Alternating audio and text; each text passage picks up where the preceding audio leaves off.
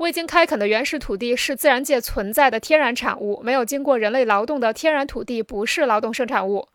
因而土地本身不会有价值，也就不存在以土地价值为基础的土地价格。但是在资本主义制度下，在土地私有权和商品关系普遍存在的情况下，凡是被私人所占有的有用物质都可以当作商品来买卖。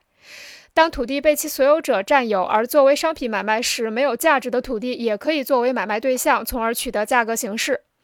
土地价格并非土地价值的货币表现，而是土地可以提供的地租收入的购买价格。